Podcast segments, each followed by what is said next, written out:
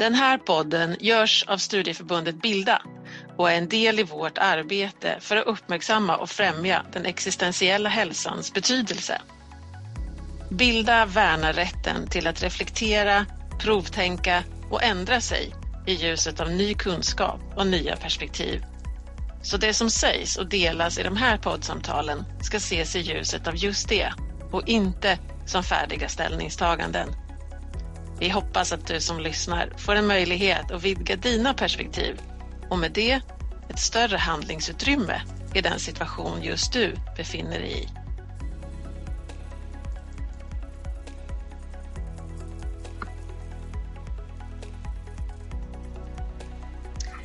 Heder och stolthet, det är något fint och något stärkande som är kopplat till ditt värde som människa eller familj.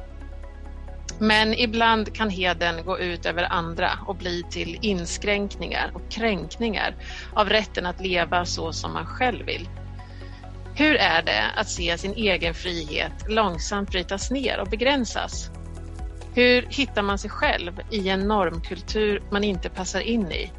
Och hur kan hoppet vara en viktig faktor? Om det ska vi prata om idag då jag bjudit in Rima Kara. Välkommen! Tack snälla! Eh, jag tänker att du ska få berätta lite kort om vem du är, vad du tycker om att göra i livet. Men först ska vi bara outa här att vi är ju faktiskt kollegor i Bilda Sydöst. Ja. Men berätta lite kort, vem är du? Ja, jag är som du sa innan, jag heter Rima Kara. Jag är 37 år. Jag säger fortfarande 36 ibland, men jag måste påminna mig själv att jag har blivit äldre. Jag förstår precis. Ja, så jag blivit 37 år gammal och jag lever med mina tre barn i Jönköping. Eh, vad som gör mig glad i livet, det är de här små sakerna som eh, man inte kan göra annars, som man gör. Att bara kunna gå ut och äta en middag med vänner. Eh, det är mycket som gör mig glad. Väldigt lite som gör mig ledsen, men det mesta. Att kunna ställa sig upp på morgnarna och åka till jobbet gör mig väldigt glad. Jag måste säga att vi har världens finaste jobb och bästa kollegorna. Och det gör mig, det, det är väldigt betydelsefullt för mig och mina vänner, och, alltså nära och kära då. Mm. Gött. Jag har fått för mig att du tränar mycket också. Ja, det gör jag också. Ja. ja. det händer ju inte så mycket för jag äter så dåligt, men ja, jag tränar. ja, jag tränar för att kunna äta mer säger jag ibland. Ja, just det. Ja, men tack ehm, Rima. Jag, som sagt, vi är kollegor lite på distans kan man ju säga. Vi är en stor region. Men ehm, jag fick ju ta del av en, en, del av ditt liv, en bit av den genom den eh, monolog du har på Bilda Sydösts egna podd Alla har något att berätta. Ehm, och där berättade du om hur ditt liv såg ut, så, hur det såg ut för ett antal år sedan eh, när du levde i en relation som ja, höll på att kväva dig, skulle man kunna säga. Ehm, och det ska vi prata om idag, men jag tänker att jag vill börja fråga lite om det som du också tar upp i berättelsen, om hur det var när du växte upp och vem du var som liten flicka. Ja, det var en bra fråga. Jag har ju många gånger tänkt tillbaka vem jag var, eh, för du formas ju till en helt annan person när man blir äldre. Speciellt när du går igenom saker som du själv inte väljer att eh, gå igenom. Men jag, där och då är jag väldigt lik den jag, den jag är idag. Mm. Så kan jag säga. Eh, den jag ville vara är den jag är idag. Eh, och det kan jag säga det är jag väldigt stolt över. Eh, jag var väldigt tysk, väldigt tystlåten så men ändå väldigt sprallig och impulsiv och social och hade, jag älskade att ha folk omkring mig. Jag, och det är det som jag, som kvävde mig med åren, det var att den här glädjen som jag hade inom mig, den slocknade med året. Och eh, det var det som gjorde mig väldigt tillbakadragen eller eh, kanske ibland ännu mer social för att uttrycka mig på något sätt. För du beskriver ju, vet jag när jag lyssnar på dig, att du, mm. du gillade att leka, leka med killar. Du, ja. du, du, beskriver dig själv som en eh, killtjej, tjejkille. Ja, jag var pojkflickig. Pojkflickig, ja. precis. Ja. Vad, vad innebar det för dig? Eh, jag, brukar, jag älskade sporter och jag var väldigt tuff av mig. Jag var inte vad ska man säga, manhaftig så, men jag var väldigt tuff. Jag vågade göra saker som andra inte kanske tyckte om. Ehm, jag gillar inte klänningar eller gå i klackskor eller sminka upp mig eller Jag gillar motorcyklar, jag tycker tatueringar är jättefint. Eh, även om jag inte har några själv. Ehm, jag spelade ju fotboll mycket med killarna i gården och det vet jag också. Jag fick höra någon gång då och då. Varför, varför spelar du med killarna för att gå och leka med tjejerna? Och ehm, jag tror där någonstans började det lite, men varför får jag inte göra det för? Mm. Eller när man blev äldre och att man skulle sköta hushållssysslorna och tänkte jag, men varför ska jag göra det bara för att jag är tjej? Men du ska lära dig till vad? För i mina tankar var det att när jag blir stor ska jag studera och jag ska bli något stort. Det var aldrig tankarna att jag ska gifta mig och skaffa barn. Det var inte det som var mina drömmar. Men eh, det blev det ju sen. Men hur, hur, hur bemöttes du då? När du ut, gav du uttryck för det? Att ja, men jag, eh. vill, jag vill gå vidare, bli något stort? Och, när du ifrågasatte, om du nu gjorde det, varför ska ja, jag laga mat och mm. städa och allt? Jag tror det var mer runt 16-årsåldern där jag började ifrågasätta saker och ting.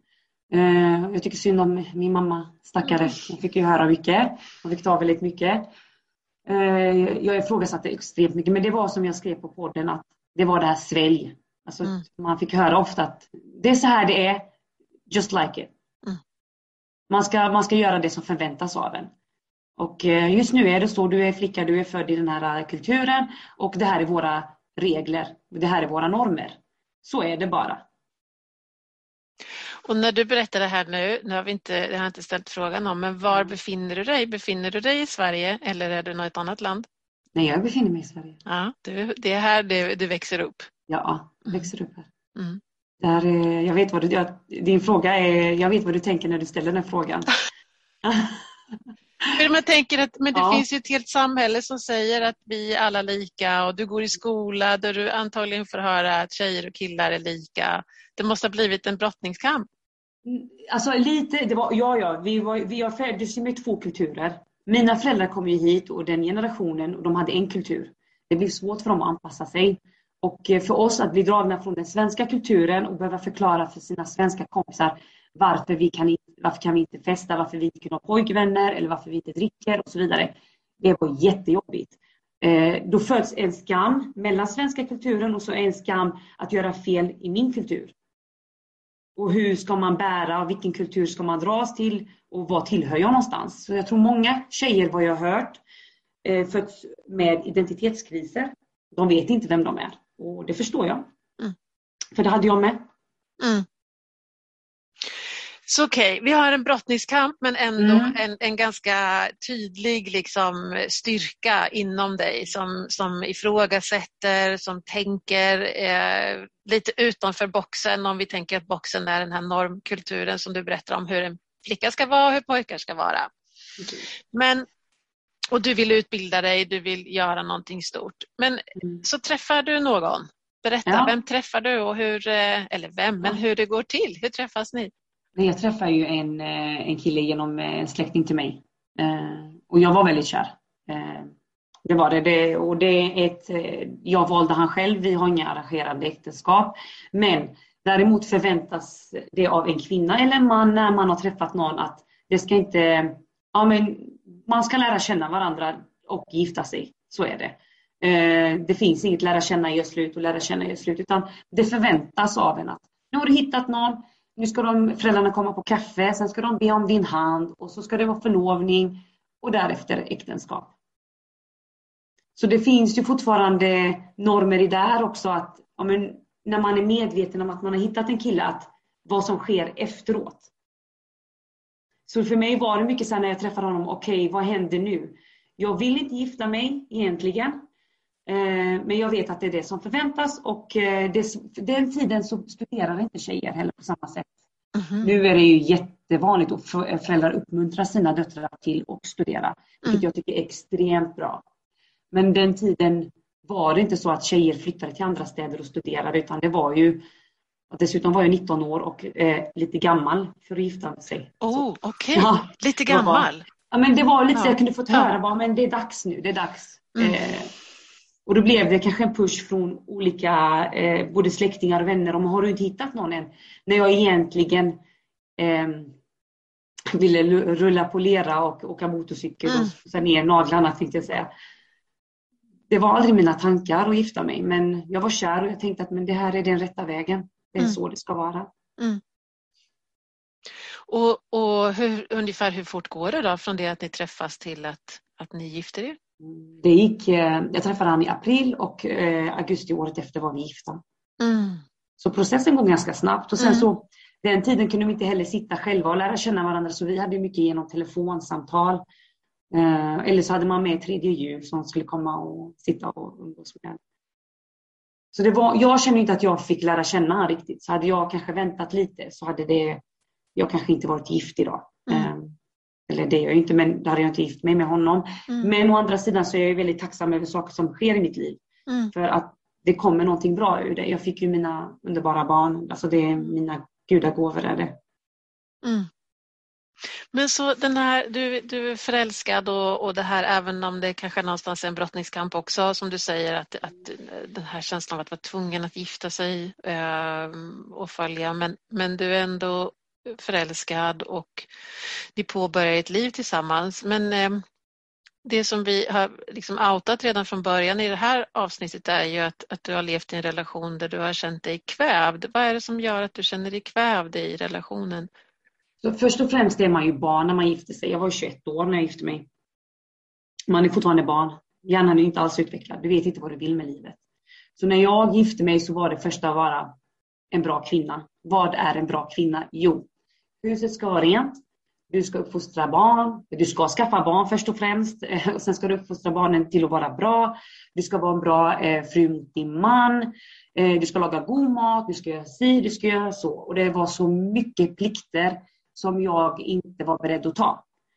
Eh, men jag tog dem och jag var villig att visa för, för alla i kulturen så att inte det ska bli ett rykte. För det är ju mycket så att folk pratar ju väldigt mycket. Så det var ju så här, jag, jag måste vara en bra fru. Hur, mycket än, hur jobbigt det än är så ska jag svälja precis som alla andra kvinnor ute på kultur. Och jag ska vara tyst och jag ska följa den här vägen. Och jag ska göra det helt enkelt. Och det krävde mig enormt mycket. Vad händer med dig då i den här situationen? Du, du försöker ju vara andra till lags Mm. men du går emot din egen tanke om vem du är och vad händer i dig då? Så man är ju tvungen att förneka den personen du är. Du är tvungen att förneka din existens för att orka, helt enkelt. Den du ville vara, det är bara att lägga ner det. Eh, det här är, det här är ditt liv nu. Eh, så jag visste inte vem jag var längre, vad jag tyckte om. Eh, vad jag gillade för mat, vad jag inte gillade för mat. Jag kunde inte uttrycka mig på samma sätt och jag tror jag la på en fasad där jag helt enkelt var överdrivet glad för att inte visa andra hur jag mådde. Mhm, Det blev en strategi. Ja, jag var extremt glad och jag hade, vi hade jämt gäster och vi bjöd hem och jag skulle vara, vi- vara den här per- perfekta frun. Och, men det var inte rima. Det var ju ett skal jag hade bara. Jag var en fru men jag vill inte bara vara en fru. Det är inte min identitet. Min identitet är rima och den försvann. Fanns det någonstans som du fick utrymme att vara just den Rima som du ville vara? Fanns det i... För att jag skaffade barn när jag var 23 och då var du tvungen att vara mamma också. Och då försvann en, ännu en del. Mina barn är det jag har levt för. Det var det lyckligaste som någonsin har hänt mig. Och min äldsta dotter och jag har en väldigt nära relation. Vi är ju nästan vänner också. Först och främst mamma, men vi blev ju vänner eftersom jag var så ung. Så hon blev ju min stöttepelare på något sätt. Och det var när hon föddes jag mer eller mindre tänkte att jag vill inte vara något. Jag vill vara en förebild för henne. Att inte hon ska växa upp i samma fotspår som jag och tro att bara för att vi har en norm att gå efter att det är det hon ska göra. Utan att jag vill att hon ska bilda sin egen, sina egna normer som passar sitt liv. Eh, men nej, men du, du blir ju kvävd. Det, då kommer det nya plikter hela tiden och sen så är det det här som ska göras. Och sen har man plikter till hans familj. Och, nej, det blir, det, blir, det blir för mycket.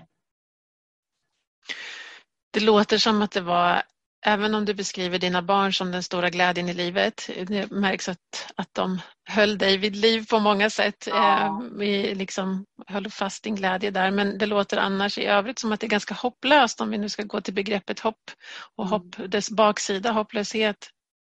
Stämmer Det det? jobb... Ja, för det som var jobbigt var ju att om mannen inte är lycklig, då är det kvinnan som har gjort honom olycklig. Och där, var det, där kände jag många gånger en hopplöshet att är jag en bra mamma? Är jag en bra person? För jag själv känner inte det inombords. Hur utstrålar jag då? Eh, och jag var väldigt duktig på att utstråla att jag var bra på alla sätt och vis. Eh, men det var en kamp. Eh, det var jättejobbigt var det.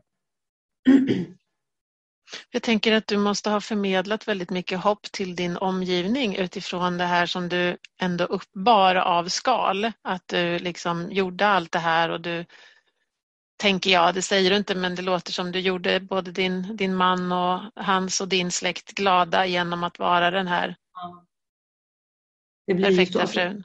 Jag hade jättefin relation till, eh, till min svärmor, min ex-svärmor. Ja, vi var som bästa vänner. Och jag älskar henne extremt mycket faktiskt. Än idag har vi, vi har bra relation så. Eh, men när du är tvungen att sätta på ett skal, då blir det att du vet inte riktigt eh, du vet inte hur du ska vara, hur du ska bete dig. Eh, på något sätt känns det som du får tyngder i, på dina axlar och du vet inte hur du ska skaka, skaka, skaka av det. Så även fast ni hade en så tät och nära relation så avslöjade du aldrig för henne vad du kände i, i de här fallen att du fick, att du egentligen jo, inte ville? Alltså jag älskade ju min man. Mm. Jag älskade mm. honom. Det ska jag inte sitta och säga något. Jag älskade honom. Mm. Eh, men jag vill inte fortfarande göra någonting jag inte ville göra. Jag berättade för min svärmor, men jag berättade aldrig för mina föräldrar faktiskt. Mm. Men jag vet att många omkring eh, märkte men sa ingenting för att man pratar inte. Man pratar inte om att man hade problem. Det var också en sån här skamgrej, tabugrej. Mm. Och då blev det oftast att jag var rädd att jag, det skulle bollas över till mig. Ja, men vad har du gjort för fel? Mm. Och den kampen var jag inte villig att ta. Och, eh, och sen som jag beskrev också där på podden, det var liksom att eh, sätta ett lock över dina känslor. Att inte gråta, att inte visa att du mår dåligt. Det blev en del av ens vardag. Och sen lever man bara, det blir enkelt att spela det här spelet. Att jag mår inte bra, men jag visar att jag mår jättebra. Det blir så enkelt. Blir det. Det är jätteintressant tycker jag att du nämner det så, för jag tänker att det är säkerligen många som känner igen sig i din berättelse, även om det inte är hela din berättelse är samma, men just den här känslan av att, att spela ett spel och att det till och med blir enklare för att man inte, man är rädd för anklagan eller skuld eller skam, beläggning utifrån omgivningen. Men du är huvudrollen, i, mm. alltså du skriver din bok, du är huvudrollen i boken och du får bara spela efter manuset helt enkelt. Även om du själv inte har skrivit manuset så det är bara att spela. Just det. Men hur kommer det sig då, då blir man otroligt nyfiken Rima. Hur kommer det sig att du till slut bryter upp? För det gör du ju. Ja, eh, det var faktiskt för att han, han var ju otrogen mot mig och eh, det var faktiskt eh, den vägen jag kunde bryta mig loss. Mm. Ehm, jag vet att jag hade tankarna många gånger. Det var jobbigt att leva med honom. Ehm, han, han var väldigt snäll, det ska jag inte säga, men det var jobbigt var det. För att eh, många män tar ju... Man, man, jag blev lite hans mamma också. Att man passar upp på männen och de blir bortskämda och så lever de ut efter det och så tycker de att när kvinnan har det jobbigt så ser de inte det. Mm. Eh, men när han, när han var otrogen då så hittade jag ett ypperligt tillfälle att dra mig ur. När jag egentligen stannade jag kvar första gången. Mm. Den, den är ju... Mm. Ja, första gången han var det, då fick jag ju höra det här igen att vi alla kvinnor har gått igenom det, det är bara att svälja. Just. Tror du att du är bättre än oss som ska dra dig ur? Och då oj. var det bara så här, oj. Tufft. Vad ska jag göra nu? Och det var mycket man fick höra, men det är en skam att vara skild. Ska du verkligen gå och skilja dig? Och vad hände sen då? Det, för det, den boken är inte skriven än. Det, alltså, du vet ungefär när du är gift hur kapitlen ska, mm. vad det ska innehålla. Men min bok är inte skriven efter skilsmässa, alltså om jag ska skilja mig. Vad händer? Vad ska jag göra? Och sen vet man ju att det var många som eh, hade män som var otrogna som stannade kvar. Jag vet att jag många gånger grubblade, hur kan de vara så dumma som stannar? Och jag var lika dum som stannade första gången. Mm. När jag var medveten att det skulle ske igen. Men, men hur, du måste ha blivit, tänker jag, ganska nedbruten. Det här har du gått emot dig själv, gått emot allt vad du står för och gjort ja. allt det som förväntas av dig. Ja, ja, ja. Alltså det var tre, de tre månaderna Det, var, för det, det pågick i tre månader. De tre månaderna var det värsta i hela mitt liv. Det var så mycket tankar. Vad ska jag göra? Vad ska jag göra? Vad ska jag göra? Det var det enda jag tänkte. Vad ska jag göra? Och jag kunde inte få något svar. Men jag fick på något sätt där, jag bad så mycket till Gud för jag har extrem, alltså Gud är mitt allt nummer ett. Mm. Eh, jag bad väldigt mycket om eh, hjälp, vägvisning, att bara tala till mig. Och jag vet att med tiden så kände jag mer frid inom mig själv att lämna. Och sen blev det bara mer klart när jag, han fortsatte då eh, att du ska lämna. Men då började det ju nästa manuset, den nästa boken. Hur ska jag klara av det här livet som själv med tre barn? Mm. Och när du hade bestämt dig för den här, vad, vad var det som fick dig, för jag tänker, vad, man, vad var det du hoppades på när, när, i att få lämna? Vad, vad, vad satte du ditt hopp till? Den här boken som skulle skrivas, vad hoppades du skulle stå i den boken? Att jag inte var som alla andra. Alltså jag, min mamma är min förebild. Eh, mamma är min svaghet. Eh, hon är jättestark och det som jag nämnde där på podden att mamma och jag är väldigt, väldigt, väldigt starka personer. Men på olika sätt. Mamma väljer en väg, jag väljer en helt annan väg. Eh, och för många gånger är det så här, är jag stark om jag stannar kvar eller är jag stark om jag drar mig ur? Just det, relevant ja. fråga. Mm. Ja. För mig var det så här, vad, vad vill du Rima? För första gången i hela ditt liv, vad är det du vill? Mm. Och då var det bara, jag vill ha min frihet tillbaka. Jag vill ta kontroll över mitt eget liv. Jag vill vara huvudrollen i mitt liv där jag har skrivit manuset, ingen annan. Eh, det tog lite tid innan jag kände hopp, men hoppet och det som fick mig att ställa mig på benen, det var Gud hela tiden. Barnen, eftersom de var med mig den perioden, var de heltid med mig. Så ehm, det var bara att du ställer dig upp, eh, du är stark, du klarar det här, precis som alla andra har klarat det. Det gör du med. Det är dags att börja om. Och där ville jag på något sätt födas på nytt. Och det var något jag lovade mig själv att göra, att jag skulle aldrig tillåta mig själv att bli nedtrampad igen. Mm. Eller gå emot min vilja på något sätt. Vad fint beskrivet tänker jag, bara det här du säger. Jag, jag tänker att det är ett jättestarkt hopp att få födas igen. Alltså att få födas på nytt och skapa själv. Jag kan säga att det är en kamp. Mm. Ja, men det är en daglig kamp man går igenom. Alltså mm. jag kampas med saker varje dag eh, i kulturen eh, eller i livet man lever. Det här vill jag inte göra, men jag måste göra det. Så jag måste ju välja just nu. Vad vill jag göra? Vad kan jag göra? Även om jag är i en mycket, mycket bättre plats än vad jag någonsin har varit, så är det fortfarande en extrem kamp eh, att välja rätt och välja fel. Att inte gå emot eller gå med. Just det.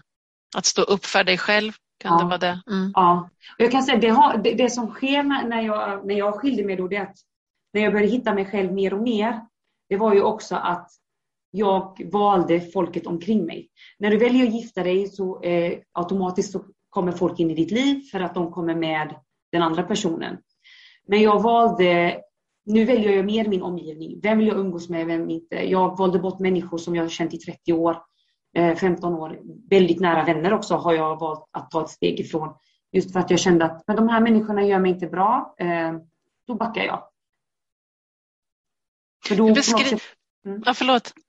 Nej, men man, den inre styrkan växer ju också på så sätt. Det, det, det, är en enorm rädsla. Allt man gör sker i rädsla kan jag säga dig. Rädsla inom dig själv. Bara, vad kommer hända? Eh, jag vill inte, man vill inte ha några ovänner och det ser jag alltid till att jag inte har. Rätt. Jag går och jag backar och jag gör det med frid. Eh, men eh, det sker ändå det här med vad kommer näst? Vad händer sen? Hur kommer jag vara? Hur, hur kommer min väg se ut? Jag tänker en, en sak som du nämner i, eh, i den andra podden som vi nu ständigt återkommer till som jag mm. verkligen uppmuntrar folk att lyssna på. Men där nämner du också eh, just det här, dels det här som du säger nu, att du väljer mer tydligt vilka du vill ha runt omkring dig. Men du väljer också dig själv och det här att mm. umgås med dig själv beskriver du på ett väldigt fantastiskt sätt. Hur är det Rima? Hur är det att umgås med dig? Alltså, Först vill jag bara säga att det är extremt, extremt svårt för en, eh, en person som är extrovert att vara själv. Mm. I alla fall mitt, jag är väldigt impulsiv. Jag är otroligt social. Eh, och jag har, har växt upp med folk Eh, i min närhet sen jag föddes. Och det är så i vår kultur. Du föds inte själv och du dör inte själv. Vi har folk omkring oss 24-7. Så första när jag började ha delad vårdnad med min man, det var ju där min kamp började egentligen. Att få vara med mig själv. För att det är som att sitta med en person du aldrig har träffat och du inte känner och så tänker du bara, vad ska jag göra nu och vad ska jag säga? Vad finns att prata om? Men det tog tid. Eh, det tog tid. Det gick från att jag satt och tittade på en film och skakade hela tiden för att lugna ner mig själv till att idag, jag älskar och jag väljer jättegärna att sätta mig och kolla på i helgen kollade jag på Cable Guy som jag sett tusen gånger. Den är inte så rolig men jag valde att göra det och jag tyckte det var så skönt att få mm. sitta och få vara med sig själv. För det är den stunden som du lär känna dig själv, din styrka inom dig eh, byggs upp och eh, du hittar dig själv helt enkelt. Ja, det, det, är otroligt hoppfullt tänker jag att höra just därför jag tror att många av oss kan känna den rädslan mm. av att, att, att umgås med sig själv. Ja men vem mm. är jag då när inte jag ska vara någon gentemot andra? Vem mm. är jag då och hur är jag? Och att, men det här att, att ju mer man umgås med sig själv att man faktiskt kan börja trivas med sig själv och att det finns en, en poäng med det, att faktiskt trivas med sig själv. Alltså, att lära känna sig själv har faktiskt varit det bästa jag vet, än att lära känna andra människor. För jag har väldigt lätt att lära känna andra människor. Jag har väldigt lätt att läsa, eh, kanske inte läsa av, men jag har väldigt lätt att se hur en människa funkar. Eh, men inte mig själv. Eh, så det, det, men det har varit väldigt intressant. Eh, det är fortfarande väldigt lång väg kvar att gå, för det finns så mycket som jag vill göra. Och som jag har gjort de här senaste fem åren som jag aldrig har kunnat göra. Eller har gjort. Så det är så små saker som är ett privilegium i ens liv som kanske för någon inte betyder någonting. Som är, betyder så extremt mycket för mig och eh, det hoppet är det som lever inom en. Ja, jättestarkt. Um, jag tänker att vi ska uh, börja avrunda, Rima, det här mm. otroligt trevliga samtalet med dig och jag känner att det har varit fyllt av hopp. Och det jag också tänker är att även om det finns ett, ett före och ett efter, att du beskriver, eh, eller kanske snarare en mellanperiod. Eh, du hade ett före och, och sen så en mellanperiod och sen ett efter. Men där du i den här relationen bröts ner men sen tog dig ur. Men samtidigt så beskriver du, vilket jag tycker är något hoppfullt också, att allting är liksom inte klart. Bara för att du tog steget och valde att leva själv så var allting bra igen. Utan att det, att det är en kamp varje dag och att det här att leva leva med rädslan eller leva med svårigheten att möta sig själv, att liksom begränsa vilka man umgås med eller hur man ska vara för att inte hamna igen i de här situationerna. Att det är någonting som följer oss i livet och att det, det är okej, det får vara så, men du har ändå gjort ett väldigt starkt och tydligt steg ifrån något som var destruktivt för dig. Jag, jag tror det är väldigt, väldigt viktigt för många människor att, eh, att vakna upp med tacksamhet det är någonting som har gett mig väldigt mycket hopp i livet. Eh, det Gud ger mig. Jag är väldigt tacksam för min lägenhet. Jag är väldigt tacksam för att jag har en säng att sova i. Eller en soffa att sitta i. Varje morgon när jag vaknar så försöker jag vara tacksam och jag tackar för dagen när jag går och lägger mig. Det ger det en annan insyn i livet. Gör det. Eh, alla har ju olika sätt de hittar hopp och mitt hopp är Gud. Och jag vet att han har bra planer för mig, hur jobbigt det än är emellanåt. Säger inte att livet är lätt bara för att jag har dragit mig ur. Det kommer nya kamper hela tiden. Men de kamperna tror jag har stärkt mig att jag, jag på något sätt inte vill lägga mig ner. Utan att, jag brukar säga, jag, jag, jag trillar tusen gånger men jag ska ställa mig ett tusen en gång. Och det för mig är hoppfullt på något mm. sätt. Det får mig att kämpa. Mm. Tack snälla Rima. Jag ska också säga att om det är någon som känner igen sig i din situation och eh, behöver lite extra hjälp, någon att ta i handen eller bara få, få prata om sin situation som kanske också lever i någon form av eh, ja, negativ relation, om vi uttrycker mm. det så, för det kan innebära mm. så mycket olika. Vart skulle man kunna vända sig? Har du några tips? Ja, jag, jag tycker att först och främst om man har nära vänner, bara att man får det stödet. Det är jätteviktigt att man har en personligt stöd. Men sen tycker jag att det finns något som heter ATV eh, Det är alternativ till våld. Eh, de är otroligt bra hjälp. Sen har vi även eh, genom, via socialtjänsten att man går till våld i nära relationer. Varje stad har kvinnojourer som man kan också få hjälp av. Det finns en hemsida som heter Kvinnofridslinjen. De har även ett telefonnummer man kan kontakta om man behöver hjälp. Sen har vi något som heter hedersförtryck.se. Och rox.se, det är också med om våld i nära relationer. Det finns så mycket hjälp man kan få. Jag vet att det är jättemånga som är omedvetna att de är med kanske, att de lever i våld för att man inte blir slagen. Just det. det finns olika, sätt, olika slags våld. Att man bara ringer och rådfrågar först och främst och får hjälp och hittar någon styrka på något sätt. Jättebra. där, tycker jag, ja, där tycker jag man kan börja. Och så, sen är ju de professionella och kan hjälpa vidare därefter. Mm. Toppen, tack för de tipsen. Tack, tack snälla Rima, vi önskar dig allt gott. Tack snälla Lina, tack för allt. Tack för att ni ville ha med mig. Mm. Och tack till dig som har lyssnat så hörs vi snart igen. Hej då! Hej då!